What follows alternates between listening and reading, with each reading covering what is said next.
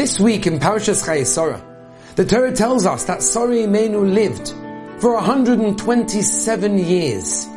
There's a medrash. The medrash talks about how Rabbi Akiva was once giving shiur, and which is a common thing. Sometimes you're giving shiur and people fall asleep. So he wanted to wake them up. He wanted to give them something to awaken. And he mentioned why is it that Esther Hamalka from the Purim story actually ruled over 127 provinces. Why?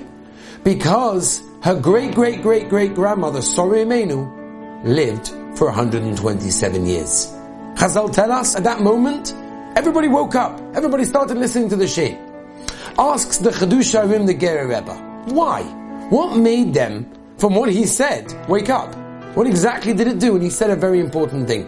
What Rabbi Akiva was actually doing was he was saying, think about time.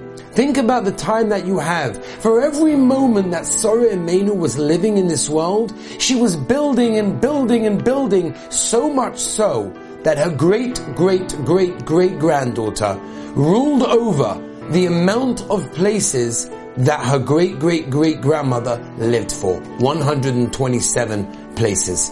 And therefore, says the Chiddushei HaRim, Intrinsically, what Rabbi Kiva was saying was take hold of life. Think about every moment. Why are you sleeping now? There's so much to be accomplished. They say a story about a wealthy fellow that wanted to go on a very long hike, a long walk. He needed to go and do some exercise. His doctor had told him it's necessary. So he needed to take someone with him. He couldn't go by himself. So that's what he did.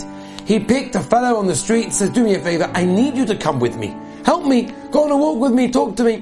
So the guy says, sure, delighted with the opportunity to spend so much time with a wealthy guy. They start going for a walk.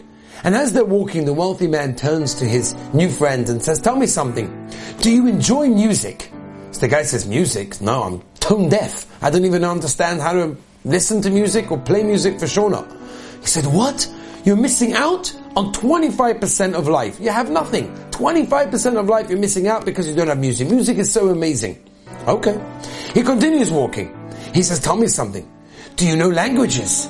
So the guy says to the wealthy fellow, languages? I can barely speak English, never mind anything else. I don't know any languages. The wealthy man turns and says, what? I speak and write 17 languages. How do you not know languages? You, you, you're missing out on another 25% of life. Okay. The guy says, fine. He turns to him a few minutes later and says, tell me something. Maybe you enjoy mathematics, maths, and all these things. The guy says, what? I have a phone for that. I have a calculator. Why would I know maths? I don't understand maths. The wealthy man says, what? Maths is so important in life. You, you, you're missing another 25%. So he says, okay, so altogether I'm missing 75% of life. I think I'm living pretty well. A few minutes later, they hear a crack. They look underneath where they're standing, and what they thought to be walking on regular ground was in fact a iced over lake that had cracked open, and the wealthy man had actually fallen into the crack, and there he was gasping for life, and he was holding on for dear life, begging, begging to be saved, and the guy says to him, excuse me, you don't know how to swim? He says, no. He said, you don't know how to swim, you have nothing in life, forget about what I don't have.